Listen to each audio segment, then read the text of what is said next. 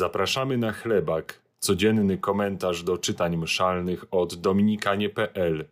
Dzisiaj usłyszysz Piotra Olesia z Wrocławia i Dominika Sale z Krakowa. Czytanie z dziejów apostolskich. W Jerozolimie po długiej wymianie zdań przemówił Piotr do apostołów i starszych. Wiecie, bracia, że Bóg już dawno wybrał mnie spośród was, aby z moich ust poganie usłyszeli słowa Ewangelii i uwierzyli. Bóg, który zna serca, zaświadczył na ich korzyść, dając im Ducha Świętego tak samo jak nam.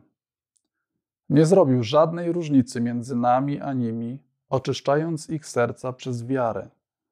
Dlatego więc teraz Boga wystawiacie na próbę, nakładając na uczniów jarzmo, którego ani ojcowie nasi, ani my sami nie mieliśmy siły dźwigać. Wierzymy przecież, że będziemy zbawieni przez łaskę Pana Jezusa, tak samo jak oni. Umilkli wszyscy, a potem słuchali opowiadania Barnaby i Pawła o tym, jak wielkich cudów i znaków dokonał Bóg przez nich wśród pogan. A gdy i oni umilkli, zabrał głos Jakub i rzekł: Posłuchajcie mnie, bracia. Szymon opowiedział, jak Bóg raczył wybrać sobie lud spośród pogan. Zgadzają się z tym słowa proroków, bo napisano: Potem powrócę i odbuduję przybytek Dawida, który znajduje się w upadku. Odbuduję jego ruiny i wzniosę go, aby pozostali ludzie szukali Pana i wszystkie narody, nad którymi wzywane jest imię moje, mówi Pan, który to sprawia. To są jego odwieczne wyroki. Dlatego ja sądzę, że nie należy nakładać ciężarów na pogan nawracających się do Boga, lecz napisać im, aby się wstrzymali od pokarmów ofiarowanych bożkom, od nierządu, od tego, co uduszone i od krwi. Z dawien dawna bowiem w każdym mieście są ludzie, którzy co szabat czytają Mojżesza i wykładają go w synagogach.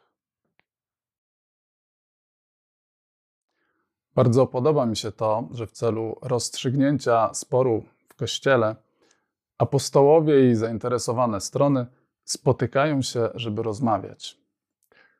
Słuchanie siebie nawzajem prowadzi do zrozumienia i rozwiązania trudności w uczciwy sposób.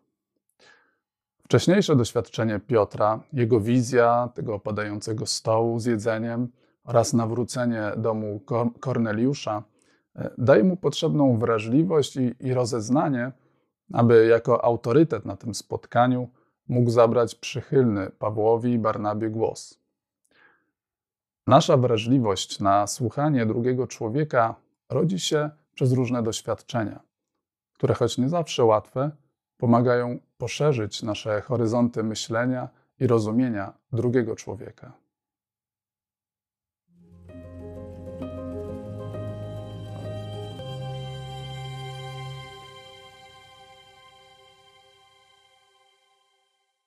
Z Ewangelii Świętego Jana. Jezus powiedział do swoich uczniów: Jak mnie umiłował Ojciec, tak i ja was umiłowałem. Trwajcie w miłości mojej. Jeśli będziecie zachowywać moje przykazania, będziecie trwać w miłości mojej, tak jak ja zachowałem przykazania Ojca mego i trwam w Jego miłości.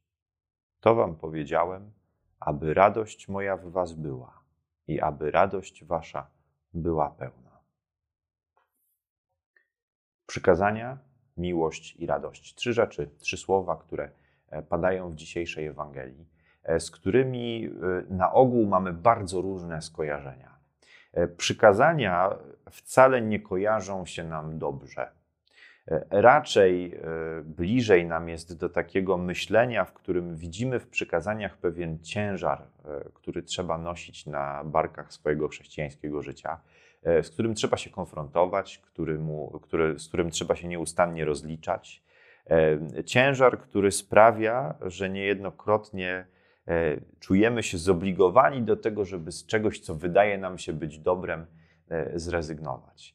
Przykazania, o których też wiemy z drugiej strony, że są konieczne do tego, żebyśmy mogli doświadczyć w życiu przyszłym świętości, bliskości z Chrystusem, a więc nieba. Przykazania, o których w końcu Jezus mówi, że ich zachowywanie jest konieczne do zbawienia.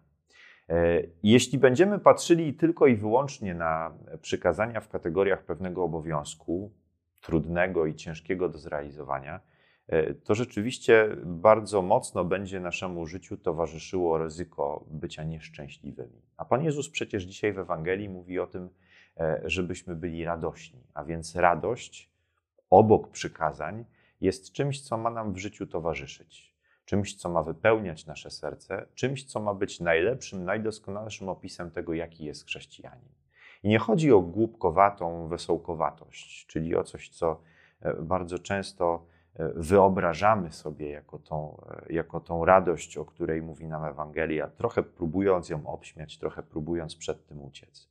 Radość, o której mówi Chrystus, to jest bycie szczęśliwym w świadomości tego, kim jestem dla Boga, kim jestem w Jego oczach, kim jestem w Jego zamyśle, nie ze względu na to, e, że jestem doskonały czy doskonała, pozbawiony e, wad czy przywar, e, ale pomimo tego, że tej doskonałości wciąż w sobie nie mam mojemu życiu obok różnych dobrych i pięknych rzeczy towarzyszą też wady. To właśnie przeżywanie tej relacji z Chrystusem, z Bogiem, w świadomości tego, czym jest i jaka jest Jego miłość, jest gwarantem życia szczęśliwego, więc życia w radości. E, I to kieruje nas e, na ostatni z tych elementów, czyli na miłość Pana Boga. Miłość Pana Boga, która nie jest miłością warunkową, ale miłością bezwarunkową, miłością nie ze względu na, ale miłością pomimo. I tylko wtedy, kiedy doświadczamy tej miłości, o której Chrystus mówi w Ewangelii, właśnie w taki sposób, kiedy pozwalamy się pokochać takimi, jakimi jesteśmy, to jednocześnie odkrywamy w sobie chęć i gotowość do tego, e, że czasem w konfrontacji z naszymi grzechami, w konfrontacji z naszymi e, słabościami, chcemy to życie zmieniać, przebudowywać, przekształcać, nie w oparciu o nasze wyobrażenie, ale w oparciu o te przykazania, które pozostawił nam Bóg, które, które Chrystus dał nam jako drogowskaz E, do życia radosnego i szczęśliwego.